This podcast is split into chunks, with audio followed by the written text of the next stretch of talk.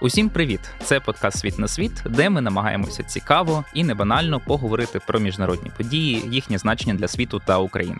У студії Олег Павлюк і Олена Куренкова, яка до нас нарешті повернулася зі свого майже тижневого відрядження до Сполучених Штатів, де побувала у Нью-Йорку на тижні високого рівня Генеральної асамблеї ООН і стежила у Вашингтоні за візитом президента України Володимира Зеленського до Сполучених Штатів його зустрічей із е, конгресменами і президентом США Джо Байденом. Це вже їхня третя зустріч початку повномасштабного вторгнення, і це друга зустріч власне Зеленського і Байдена у Білому домі. Очевидно, що нині з урахуванням того, що зараз відбувається на полі бою в Україні, що все більше виникає занепокоєнь щодо продовження військової та іншої підтримки України в Конгресі США та й взагалі з боку американського суспільства, такі візити вони і не лише символічне, вони мають, звісно, величезне значення, власне, аби підтвердити, що ця підтримка буде продовжуватися. Звісно ж, і візит Зеленського в ООН, його виступ на Генеральній асамблеї та в Раді безпеки на засіданні, присвяченому повномасштабному вторгненню Росії в Україну, теж має значення, оскільки там президент намагався пояснити світові більш детально, що він має на увазі під українською формулою миру, яка покликана власне зафіксувати завершення війни в Україні, і пропозиції, які Україна сформулювала для того, щоб реформувати реформувати орган і наблизити його до того стану, в якому світ перебуває нині. За цим усім Оленка спостерігала у Нью-Йорку і у Вашингтоні, перебуваючи там відрядженні. І сьогодні ми би хотіли якраз поговорити саме про це і говорити не просто про ті сухі новини, які ви всі бачили та чули звідти, а про те, що можливо так дещо відбувалося за лаштунками, про атмосферу, яка власне оточувала візит Зеленського до штатів. І сподіваюся, що сьогодні ми зможемо ці таємниці певні дещо привідкрити. Оленко, привіт, дякую за те, що ти сьогодні з нами і що ми зможемо з тобою сьогодні про це все поговорити. Привіт, ти так широко розгорнув уже тему, що мені стало трішки страшно, що я не відповідатиму твоїм очікуванням. Тому що все ж таки моя робота меншою мірою, напевно, аналітична і більшою мірою я займалася якимись спостереженням і відпрацюванням з журналістської точки зору, скажімо, цього візиту Зеленського і перебігу тих кількох днів, коли ми були присутні на Генеральній асамблеї. Тому, звісно, можу поділитися якимись певними спостереженнями, але не знаю наскільки моя думка є репрезентативною. Я певна, що мої колеги, які стежили, ну колеги, наприклад, з українських медіа, з якими ми працювали разом на Генасаблеї і у Вашингтоні, вони переважно базуються в Вашингтоні і Нью-Йорку, і вони можливо краще знають там, як кажуть, температуру по палаті і контекст цих візитів. Але ну що зможу, я думаю, ми сьогодні проаналізуємо. Так, це хороша нагода поговорити зайвий раз про українсько-американські відносини і про організацію Об'єднаних Націй. Мабуть, почнімо в хронологічному порядку з ООН з власне візиту української делегації до ООН, виступу президента на генасамблеї і його участь у засіданні Радбезу, присвяченому Україні. Мені хотілося почати з більш такого загального питання. Візит Зеленського припав на так званий тиждень високого рівня генасамблеї ООН, під час якого виступають лідери держав або їхні представники. Це як правило рівень голів держав, рівень прем'єрів або рівень міністрів закордонних справ. Цей тиждень вважається таким ключовим, оскільки там лідери держав представляють свої певні бачення глобальних проблем бачення того, що відбувається в ООН, тощо. Це досить великий пласт, і ми про нього, звісно, би могли поговорити дуже детально там з розбором окремих виступів, окремих лідерів. А все ж спробую таки трошки піднятися, мабуть, вище, і спитати в тебе таке більш суб'єктивне враження. Чи відчувається особливість оцього тижня із середини, коли ти перебуваєш в ООН? І чи почула власне у виступах лідерів ти щось, що, умовно кажучи, може нам дати зрозуміти, в якому напрямку рухатиметься наш світ, і власне рухатиметься сама організація Об'єднаних Націй? Я гадаю, що так. Це справді особливий час, який дуже по особливому відчувається в Нью-Йорку, і це особливий час для організації Об'єднаних Націй, тому що Генеральна асамблея, яка, якщо говорити загалом про засідання Генасамблеї, початок цього сезону цього засідання Генасамблеї почалося 5 вересня і триває до грудня. Але оцей основний до речі, такий кумедний факт. Колись мені розповідали, що до грудня воно тримає, тому що потім іноземним дипломатам треба бігти в Нью-Йорку купувати подарунки для е, своїх родин на різдво. Ну це так, байка більше можливо, не виключаю. Колись треба буде все ж таки потрапити до Нью-Йорка в грудні і перевірити, наскільки це правда. Так, а ось тиждень високого рівня, бо High Level Week – це основний такий міжнародний форум, коли з'їжджаються лідери. Ти правильно зауважив, або високі представники представники 193 держав членкинь ООН, і це для них є можливістю обговорити найактуальніші, найнагальніші питання. Тут одразу зауважу, що ми говоримо не лише суто про ось цей форум для обговорення у форматі, як ми звикли, що генасамблея це 15-хвилинні виступи кожного лідера держави, наприклад, коли вони говорять те, про що найбільше хвилює їхні країни, і як вони уявляють собі подальше там або реформування, або загалом розвиток організації Об'єднаних Націй. Тобто, це не лише про виступи, паралельно із ось цими загальними дебатами або general debate, власне, ось про виступи, які я згадала, вони так називаються. Триває ще низка так званих side events під час цього високого тижня або тижня високого рівня в генасамблеї. І, зокрема, це відбувався тут паралельно і кліматичний саміт, коли обговорювали найактуальніші кліматичні питання, зрозуміло. І також низка side events, які стосувалися саміту цілей глобального розвитку Організації Об'єднаних Націй. Йдеться про 17 основних пунктів, основних цілей, які в 2015 році Організація Об'єднаних Націй прописала, яких вона має досягнути до 2030 року.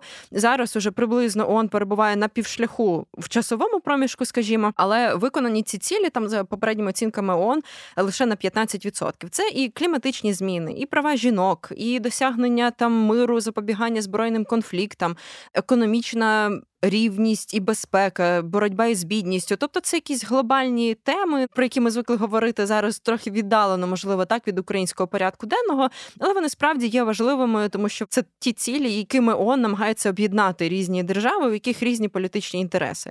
І власне це був привід два дні поговорити про них максимально предметно. Крім того, паралельно із загальними дебатами відбувалися і події, які стосувалися безпосередньо України, тому що крім президента Зеленського на генеральній асамблеї була присутня делегація за інших учасників. Наприклад, Олена Зеленська, деякі українські правозахисники, генпрокурор Андрій Костян, ще деякі посадовці, і, зокрема, прокурор міжнародного кримінального суду Карім Хан, який теж приїхав на одну із цих важливих подій, і брав участь у низці панелей. Вони, наприклад, говорили про депортацію українських дітей. Це було велике обговорення щодо того, що взагалі робити з Росією. Е, ми пам'ятаємо, до речі, що минулого року, у вересні 22-го року, на генасамблеї вже була панель, яка присвячена була притягненню Росії до відповідальності. Про те, на якому все етапі ми багато говорили у наших попередніх випусках, е, до речі, подкасту. Ми радимо їх послухати. Е, зокрема, з Антоном Кореневичем uh-huh. ми це обговорювали про створення спеціального трибуналу. А цього року була панель, яка присвячена була суто ось цьому злочину незаконної депортації українських дітей.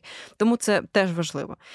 Щодо атмосфери, яка панувала, напевно, Дуже сильно все ж таки відчувалося серйозність події саме 19 числа, коли починалися загальні дебати, і коли власне ми знаємо в першій половині дня виступав е, якраз наш президент Зеленський.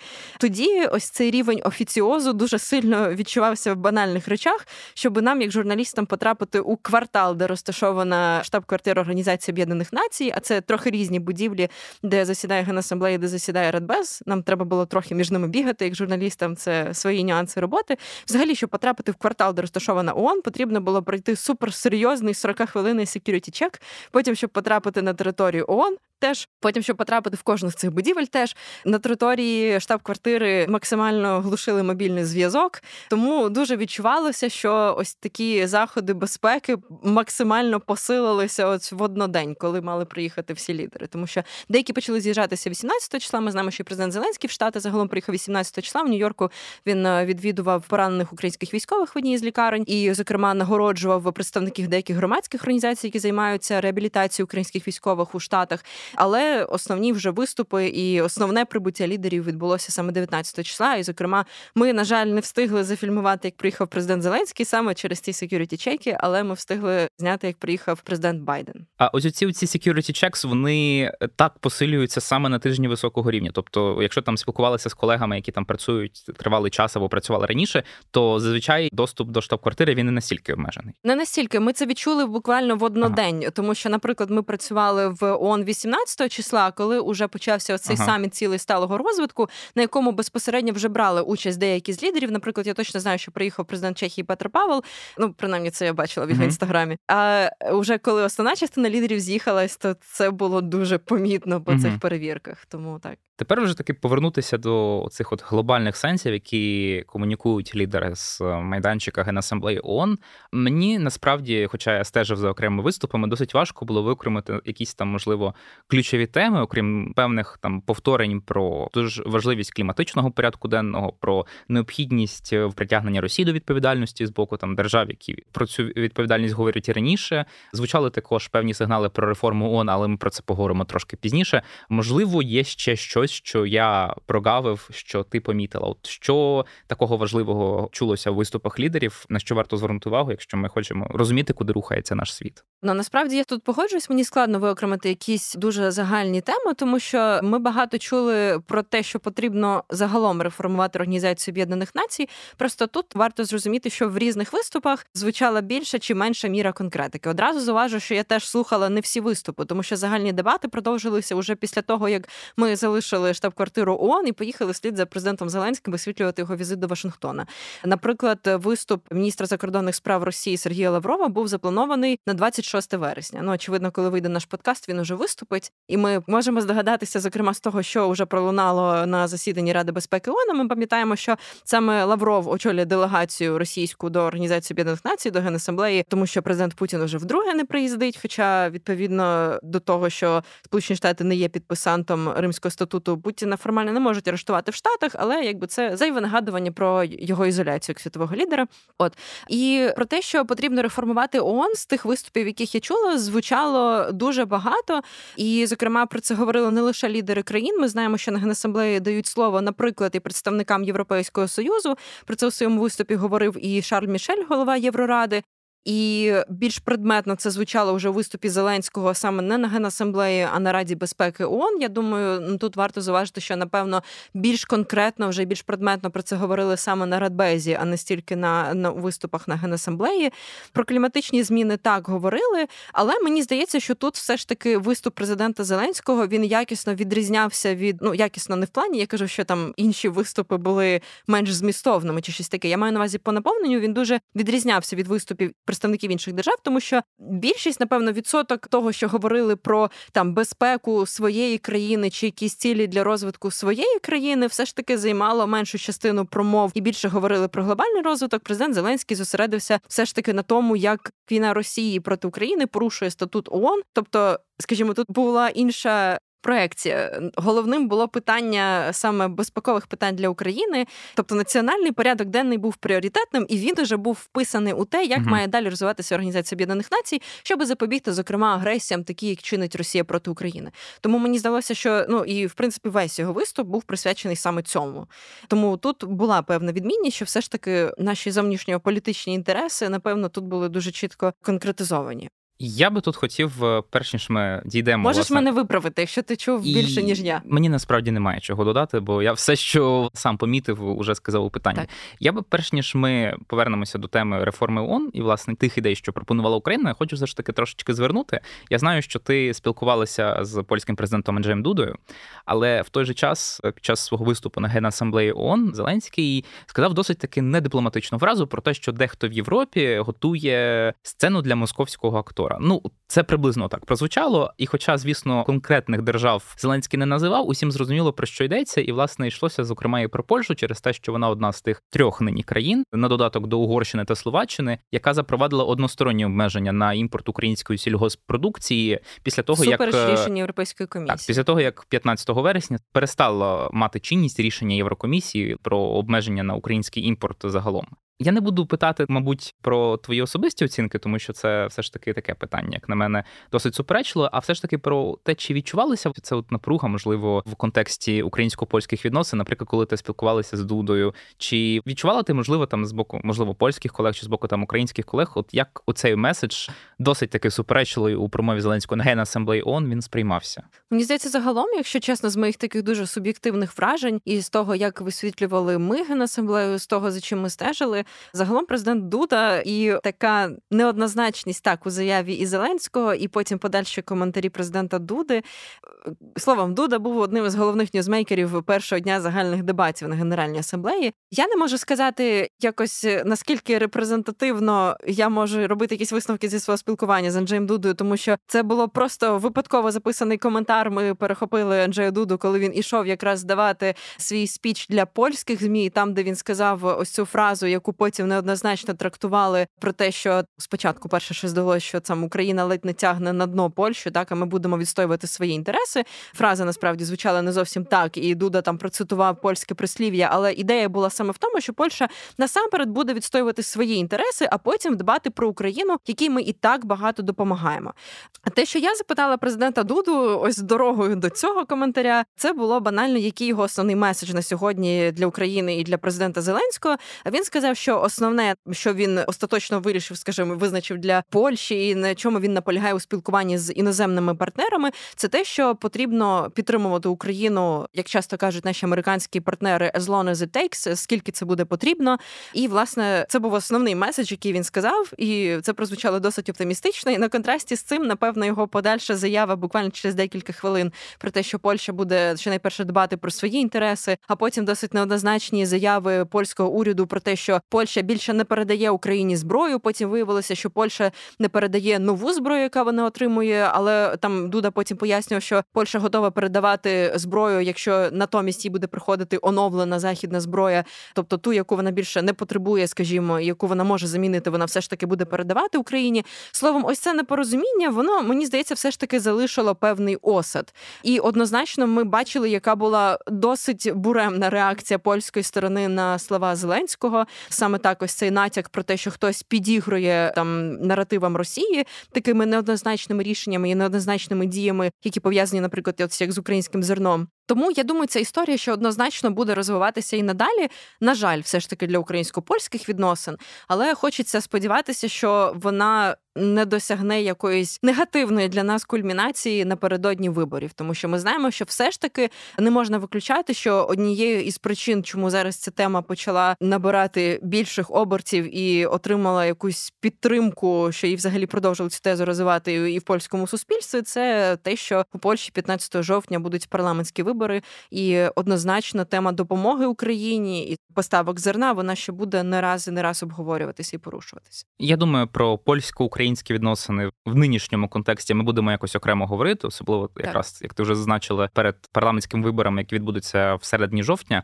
А повертаючись до ООН, от ще один момент, який мені хотілося б в тебе уточнити, знову таки з урахуванням того, що ти там була, і що ти власне була свідком цього всього. У змі широко розлетілася, як ми знаємо, така собі суперечка між постійним представником Росії при ООН Василієм Нібензі і головуючим на засіданні Радбезу ООН щодо війни в Україні прем'єром Албанії Еді Рамою. Тоді було досить кумедно, коли Нібензя здається, тричі намагався зірвати виступ Зеленського в ООН, тому що він казав, що це якось поза регламентом, що це не відповідає правилам і процедурам е, статуту організації і практикам. Ну, будь-які причини там вигадував. Навіть там дещо некоректно наші змі приклали, що він нібито казав, що Зеленський його вдарить молотком, хоча там йшлось про те, що просто головуючий молотком затвердить порядок виступів.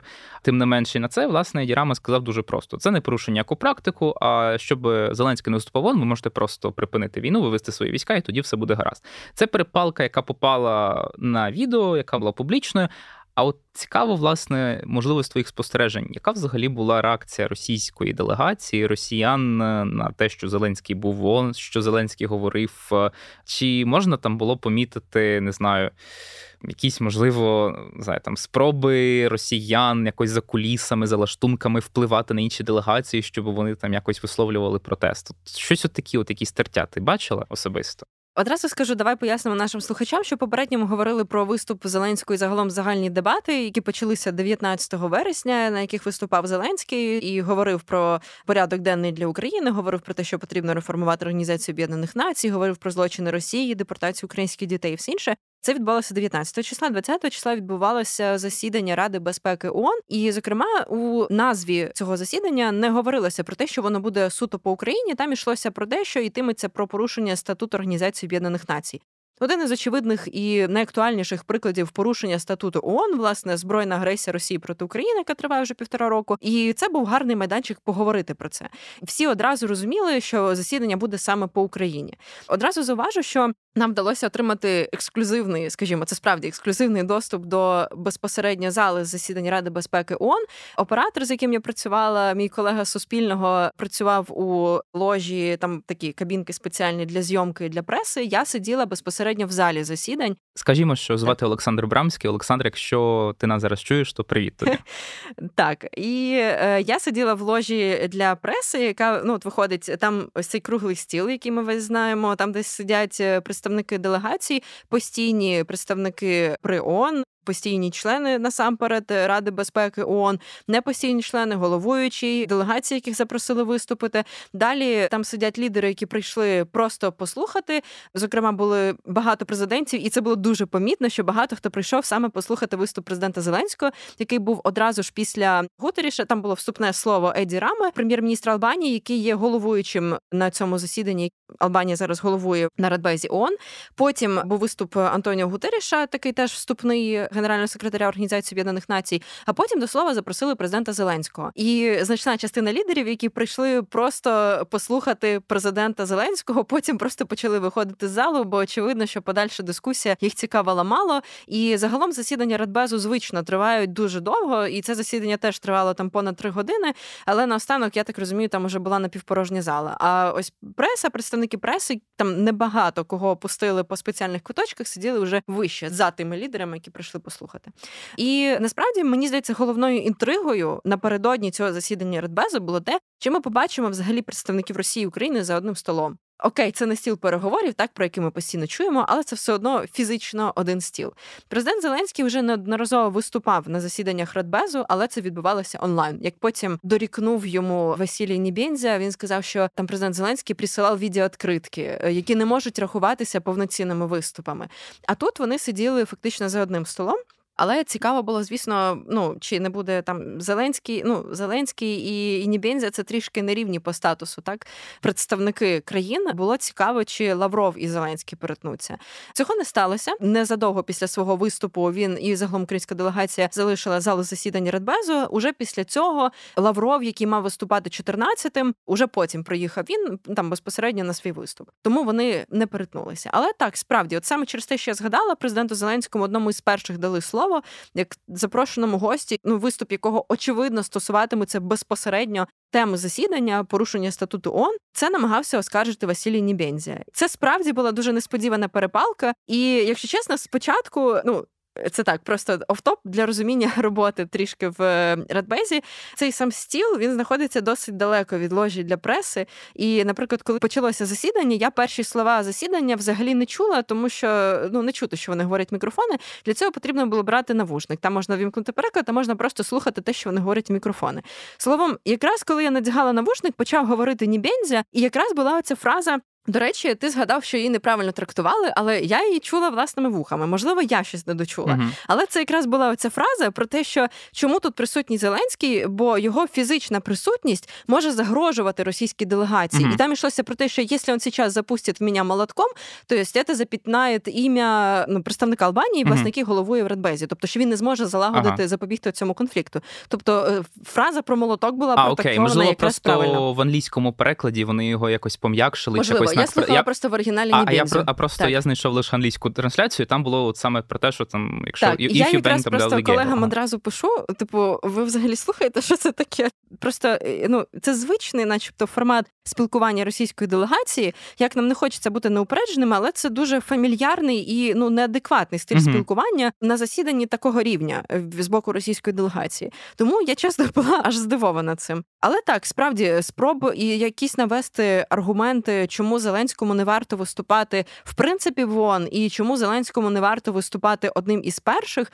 зокрема перед лідерами, перед постійними представниками Ради безпеки, п'ятьма країнами, серед яких і Росія, яка має право вето. Словом, але всі ці аргументи справді дуже вдало і дуже аргументовано розбив Еді Рама, прем'єр-міністр Албанії, і справді мені здається, дуже вдалою була його фраза про те, що якби взагалі Росія не розпочала цю війну, то і присутність президента Зеленського в принципі не була би потрібною на засіданні, яке присвячена цій темі. І в принципі, потім уже Нібензі заспокоївся. Очевидно, закінчилися якісь розумні аргументи, чому Зеленському не варто виступати. Чи відчувалися якісь тертя? Ну, Зеленський, за моїми спостереженнями, загалом українська делегація досить спокійно спостерігала mm-hmm. за цим, але очевидно, вони готувалися давати якийсь відпір на ці аргументи, тому що я бачила, що, наприклад, Сергій Кислиця, який сидів за Зеленським, загалом там у складі української делегації, йому приносили якісь листочки. Я бачила, що Дмитро Кулеба також щось занотовував. Я думаю, що в процесі і про це неодноразово сам Кислиця розповідав, що українська делегація часто їй потрібно реагувати на те, що звучить з боку російської, хоча часто це якісь так нісені нісенітниці, якісь uh е, ну, дуже необґрунтовані там якісь аргументи і засудження. І в контексті цього потрібно українському представникові адаптовувати свій виступ, щоб відреагувати на ось ці закиди. І очевидно, українська сторона готувалася до цього, що треба буде якось реагувати, але насправді виступ президента Зеленського не був присвячений uh саме реакції на слова Нібензі, чи якось там, щоб дорікнути російській стороні. В принципі, він був такий по основних пунктах, які цікавили Україну.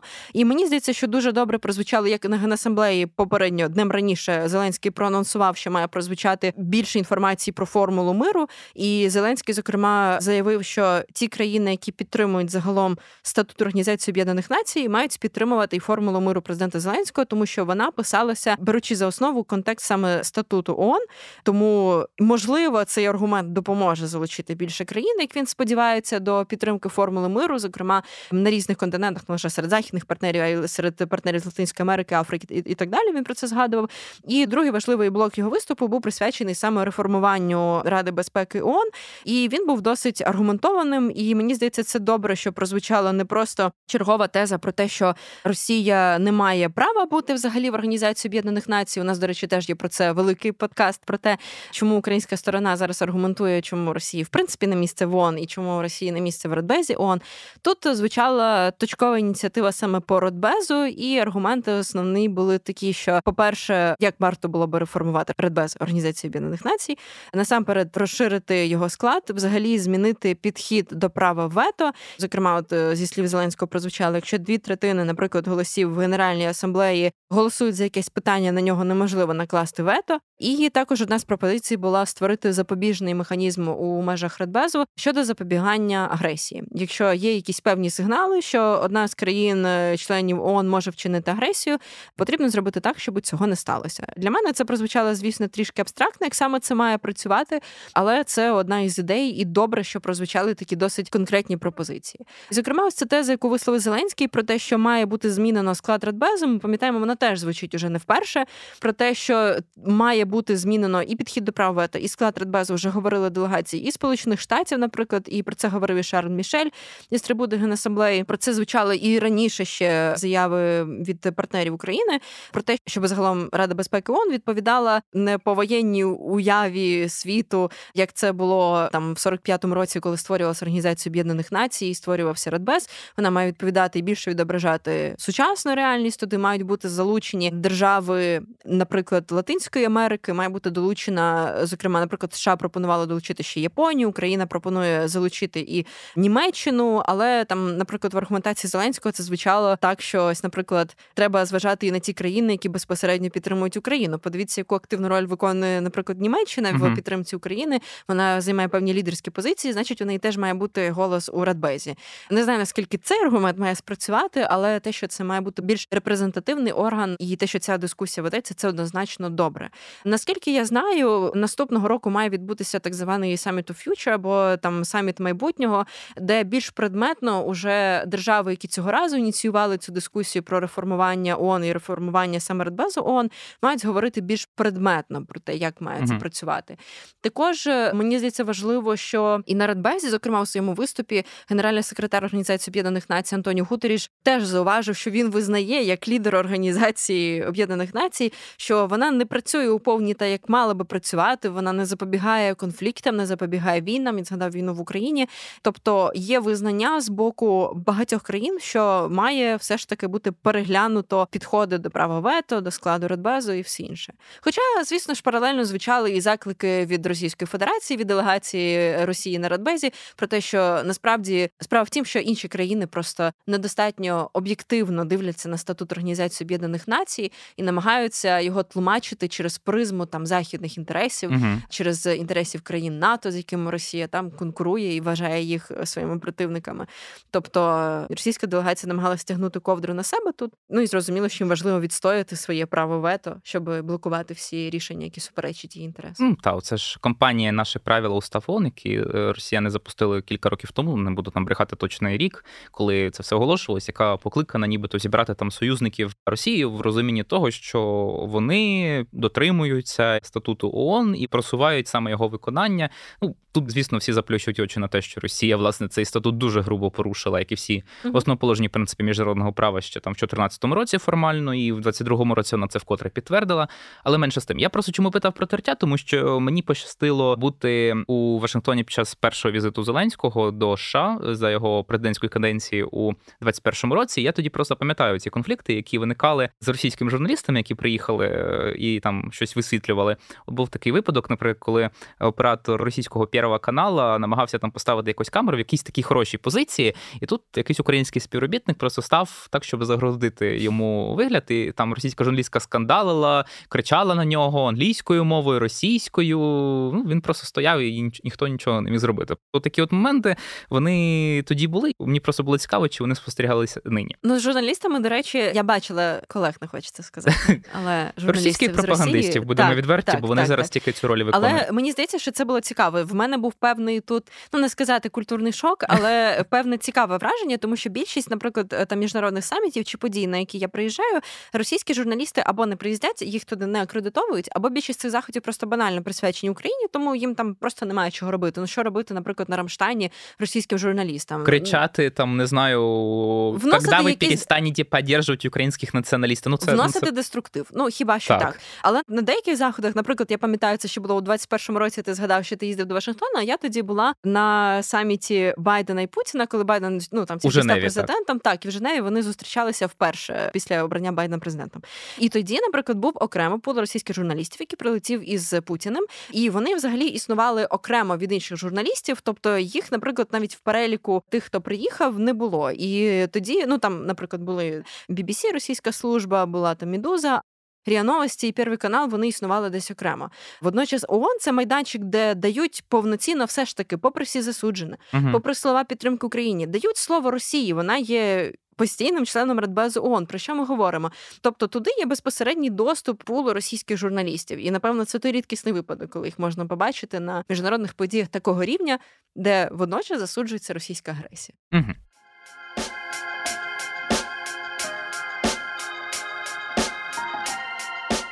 Я б все ж таки, враховуючи те, що ти досить таки детально розкрила тему пропозиції щодо реформи Радбезу та й взагалі організації Об'єднаних Націй в цілому і пропозиції України, пропоную рухатися далі до власне візиту Давай. Зеленського до Вашингтона. Його зустрічі із американськими конгресменами з Джо Байденом. Нам була зустріч також із головою Пентагону Ллойдом Остіном. Я би почав знову таки із такого загального питання. Я бачив таку думку серед оглядачів, що нинішній час візиту Зеленського до Вашингтона він не є дуже вдалим, оскільки, як ми знаємо, зараз у палаті представників конгресу. США є розбіжності щодо затвердження фінансування, включно з фінансуванням подальшим для допомоги Україні. Є розбіжності, власне, якраз через посилення позицій такого ультраправого крила, не обов'язково трампійського, але все ж таки ультраправого крила республіканської партії, яка, грубо кажучи, тримає в заручниках спікера і погрожуючи його відставкою, там не дає йому, скажімо, висувати на голосування бюджетні законопроекти, які там допомогли б і продовжити фінансування Україні, продовжити фінансування федерального уряду. Інакше, якщо якщо це не станеться до кінця вересня. А як ми знаємо, у США фінансовий рік фіскальний він закінчується у вересні. У штатах загрожує шатдаун. Так, тобто припинення по суті фінансування діяльності федеральних органів влади, і це означає, що там тисячі і десятки тисяч людей залишаться без роботи, підуть на оплачену відпустку, і це певною мірою ускладнить і там певні адміністративні, певні бюджетні процеси, що стосуються підтримки Києва з боку штатів. А якщо порівнювати, скажімо, із першим візитом Зеленського у грудні 2022 року. Це був власне його перший закордонний візит з початку повномасштабного вторгнення Росії в Україну. Чи відчувалося навіть не те, що втома від України, а просто те, що якось оце захоплення Україною, захоплення Зеленським, бо ми знаємо, що він за кордоном досить таки популярна фігура, і навіть там в певних рейтингах симпатії він там був на рівні з британською королівською родиною, тому що вона, як не дивно, у Штатах теж користується певною популярністю. Ось чи відчувалося оце от падіння градусу, умовно кажучи, загальної підтримки України, коли ти прибула до Вашингтона і спостерігала за цим на власні очі? Цікаво, я тут можу сказати з одного боку, мені дуже складно порівняти це об'єктивно, тому що я не можу сказати нічого про атмосферу, як це було в грудні. Ми пам'ятаємо, що той візит Зеленського, який відбувся наприкінці минулого року, він був до останнього тримався в секреті. Тут же він був попередньо анонсований. Ми знали, в принципі, що Зеленський спочатку їде до Нью-Йорка, потім ми знали, що він їде до Вашингтона. Відомо, з ким він буде зустрічатися, принаймні приблизно. Тобто, цей візит був більш грубо сказати розпіарений, більше інформації було про нього, і можливо до нього через це була більше підігріта увага преси. Яка була тоді атмосфера? Тут уже я думаю, варто судити постфактум по тому, що ми бачили.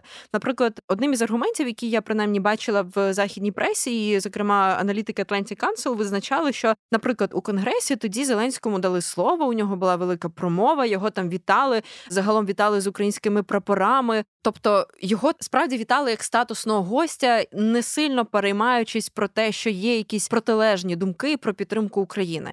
Зараз все ж таки є справді певний політичний бекграунд. Навіть я чула думки, що, наприклад, дехто із конгресменів, боячись за якісь оці політичні перипетії і те, що вони надміру топлять за Україну, надміру підтримують продовження фінансування, збільшення оборони підтримки України, може зіграти не на їхню користь, навіть відмовилися, наприклад, фотографуватися із Зеленським. Так само цього разу Зеленському не дали право виступити у конгресі саме там з великою промовою. У нього були лише зустрічі із окремими членами палати представників. Зокрема, він зустрічався із спікером Маккарті, зустрічався із сенаторами, але це були зустрічі у закритому форматі. Ми знаємо лише зі слів Зеленського про що йшлося на цих зустрічах, і зокрема насамперед це була для нього можливість проартикулювати знову ж таки потреби в оборонній підтримці України, продовження фінансування. І, зокрема, це відбувається в складному контексті. Напевно, що саме зараз у конгресі завис цей запит від Білого Дому про. 24 мільярди доларів продовження фінансування для України все ще це під питанням, чи будуть виділені ці гроші чи ні. Тому все ж таки Зеленському важливо було проговорити свої потреби, щоб імовірно, я не знаю, чи допомогло це схилити все ж таки на бік України і погодити це фінансування для України. Ми це побачимо. Я гадаю, найближчими тижнями за попередніми прогнозами. Може, це дізнаємося. Але це було все ж таки важливо, що ці зустрічі із конгресменами відбулися. З Ллойдом Остіном, мені здається, тут також ми не знаємо подробиць, бо це була закрита зустріч у Пентагоні. Але те, що що ця зустріч відбулася, теж було важливо, бо буквально за два дні до того, як Остін зустрічався із Зеленським, Остін був присутній на засіданні Рамштайну по Україні, де ми знаємо, одним із основних питань було надання Україні протиповітряної оборони, і, зокрема, те, що ми вже побачили постфактум у заяві Байдена, те, що ми побачили постфактум у тому новому пакеті збройної допомоги на 325 мільйонів доларів, який був оголошений президентом Байденом у фінальній заяві, і потім підтверджений Пентагоном. Там також є засоби протиповітряної оборони снаряди для хаймерсів, інші боєприпаси артилерійські, яких дуже потребує Україна. Зокрема, другий транш касетних боєприпасів 155 міліметрового калібру. Зокрема, це йшлося про те, що запити України все ж таки були почуті, і ті запити, які лунали на Рамштайні, і ті запити, з якими президент Зеленський приїхав до Вашингтона, і цього вдалося досягти. Е, Окей, напевно, із негативів, і зокрема, там в цій аналітиці, яку я потім переглянула, і серед загалом очікувань, про що найбільше говорили там українські журналісти журналісти. Е, найбільше очікування, звісно, було чи дасть Байден, так чи нададуть Сполучені Штати далекобійні ракети атакам. Цього поки що не відбулося, і це, до речі, був дуже цікавий момент. Я пам'ятаю, ми якраз прийшли до Білого Дому. Нам прийшло підтвердження акредитації попередньо. Ми чекали на бейджики, і по території Білого Дому, як ти знаєш, не можна пересуватись самостійно. У нас принаймні mm-hmm. були бейджі, які потребують ескорт, тобто супроводу когось із там представників і співробітників Білого Дому, когось із охорони, тобто, щоб вас хтось провів безпосередньо до місця, де має відбути відбутися приїзд Зеленського, де вони будуть зустрічатися, потім де вони будуть там давати якусь фінальну заяву. Словом, поки ми чекали, що нас проведуть на територію Білого Дому, в Білому домі якраз відбувалась прес-конференція Салівана, який якраз тоді підтвердив, що зі слів Байдена поки що не ухвалене позитивне рішення про надання Україні атакамсів, і все ж таки це було певне таке невеличке розчарування, напевно, на цьому етапі. І одразу після того, як Зеленський повернувся зі штатів, ну він спершу заїхав до Канади, а потім повернувся додому. Американські змі одразу там повідомили, що в неформальному порядку Байден ще там кілька тижнів тому ухвалив рішення все таки надати Україні атакамси, і він сказав про це Зеленському, але публічно вирішили про це не говорити. Так, і мені здається, що було засмучення. От перша така реакція через те, що досить позитивні сигнали про атакамси ми чули, коли держсекретар США Блінкен два тижні тому приїздив до Києва на початку вересня, і з його слів можна було зрозуміти, що це рішення вже практично ухвалене. Тобто позитивна відповідь ось ось буде. Наскільки помилилися чи не помилилися вже постфактум американські медіа, які повідомляли про те, що Сполучені Штати нададуть Україні атакамс, ну побачимо. Можливо, побачимо вже постфактум по полі бою. Так Русня вона вже там пише, що атакамси запускають по Севастополю і так далі. Ну це такі окремі фантазії. Ми їх коментувати детальніше не будемо. Так. А повертаючись все таки до візиту Зеленського до Вашингтона, до Білого Дому і його зустрічі з Байденом, ти вже говорила про те, що от таке от враження було, що як я зрозумів, що в принципі певний там рівень політичної підтримки, принаймні в конгресі, він зберігається, і от нам не можна казати, що все так от погано, все так. різко в поганих тонах.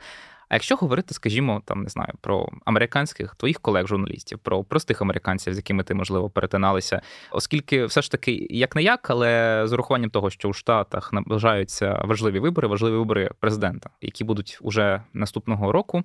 Але передвиборча кампанія починається вже зараз, і вона вже триває. По суті, вона в розпалі. Як на мене, позиція американців вона тут буде важити дуже багато, оскільки партії, хай там як змушені орієнтуватися на свій електорат. І Як ми бачимо, власне, демократична партія вона в цьому плані дуже там активно орієнтується. І після повномасштабного вторгнення оці голоси лівих і крайніх лівих, які виступають проти військової підтримки, в принципі, будь-кого за умовний там мир у всьому світі, вони стали менш впливовими. Були там якісь певні прецеденти щодо там заклику не допомагати більше Україні, але вони все ж таки були одиничними.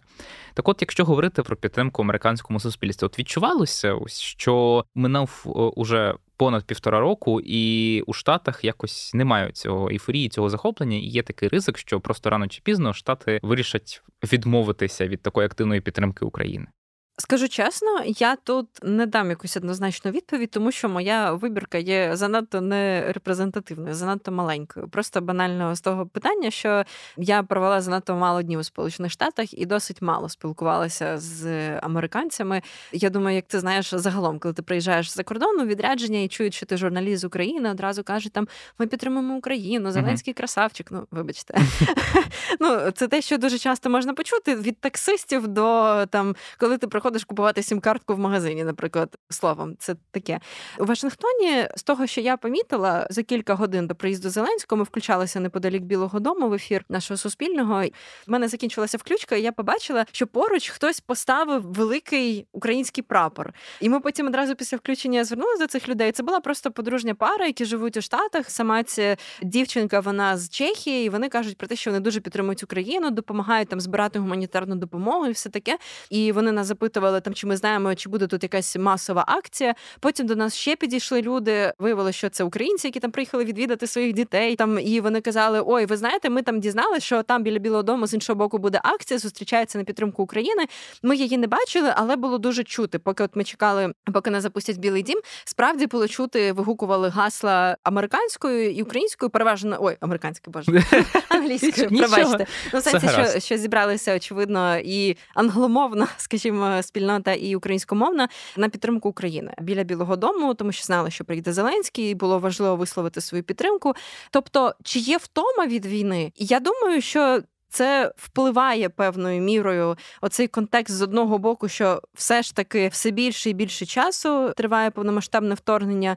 З іншого боку, контекст виборів, який накладає свій відбиток, і все ж таки там і політикум має звертати увагу на те, що думає їхній електорат, ти правильно зауважив.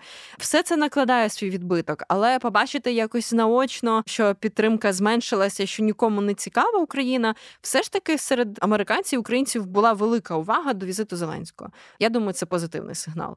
Мені занадто мало інформації, mm-hmm. щоб зробити якісь висновки. Якби я провела в Штатах більше часу, мала більше нагоди поспілкуватися там чи з колегами, чи просто з mm-hmm. американцями. Напевно, я би могла чіткіше відповісти на це питання. А хай там як ми однозначно будемо стежити за тим, що відбуватиметься у Сполучених Штатах, одному з наших найважливіших партнерів нині, і в плані військової допомоги, і в плані загалом просто підтримки на міжнародних майданчиках, і звісно ж з наближенням і розгортанням активнішої передвиборної кампанії у Штатах ми будемо очевидь більше присвячувати випусків, тому що там відбувається. Але загалом, як на мене, те, про що ми сьогодні проговорили, це такий досить важливий і ті спостереження, які ти маєш, якими ти з нами поділилися, вони все ж таки дозволяють краще зрозуміти те, що нині відбувається, і звісно ж, те, що відбувається взагалі із Організацією Об'єднаних Націй, те, що відбувається з американською підтримкою України. Тому єдине, що можу додати, те, що звісно ж це те, за чим будемо стежити і далі. Я так дуже... і до речі, так. з чим ще будемо стежити, поки згадала. Напевно, нам ще треба буде почекати на, скажімо, розшифрування деяких меседжів щодо підсумків візиту Зеленського, тому що, наприклад, здається, вчора чи позавчора в одному із своїх звернень, підсумовуючи візит до США і Канади, Зеленський сказав, що Україна домовилася з Сполученими Штатами про спільне виробництво певних систем озброєння, зокрема протиповітряної оборони. Ми не знаємо поки що деталей цієї угоди, що вона передбачатиме, що саме вироблятиметься, де це відбуватиметься, про які строки ми говоримо. Словом, це теж за цим буде цікаво стежити, і потім теж думаю, можливо, буде привід поговорити угу. про це. Я думаю, що це стане зрозуміліше на цьому форумі оборонних індустрій, який анонсували в Україні. Здається, він будеться в жовтні. І думаю, там буде більше конкретики і щодо американської сторони, так, і власне так. щодо інших там проєктів співпраці, зокрема цього багатостраждального в сенсі, що про нього дуже довго говорили заводу німецького збройового концерну Райнметаль в Україні. Побачимо загалом, але так. це знову таки тема для окремої розмови. Я думаю, що зараз ми можемо поставити таку логічну крапку в цьому досить незвичному випуску, оскільки ми намагалися охопити по суті дві зовсім різні теми. Але тим не менш, вони, як на мене, якісно певні тим, що ти там була і ти це все безпосередньо бачила. Тому я тобі дуже сподів... дякую за те, що ти прийшла сюди, поговорила з нами про це і поділилася з нашими слухачами цими ексклюзивними враженнями власне Боже. про роботу. Те, що я прийшла, просто співведуча повернулася. І це теж дуже важливо, звісно. Е, так, дякуємо нашим слухачам. Сподіваємося, що я їх не занадто завантажила якимись дуже суб'єктивними враженнями. Надалі у нас будуть більш цікаві випуски з нашими з нашими експертами. Цей випуск теж був дуже цікавий. Я більш ніж переконаний. Нагадаю, що це був подкаст Світ на світ, де ми намагаємося цікаво та не банально розповідати про міжнародні події, їхнє значення для світу та України. Не забувайте коментувати, критикувати, пропонувати.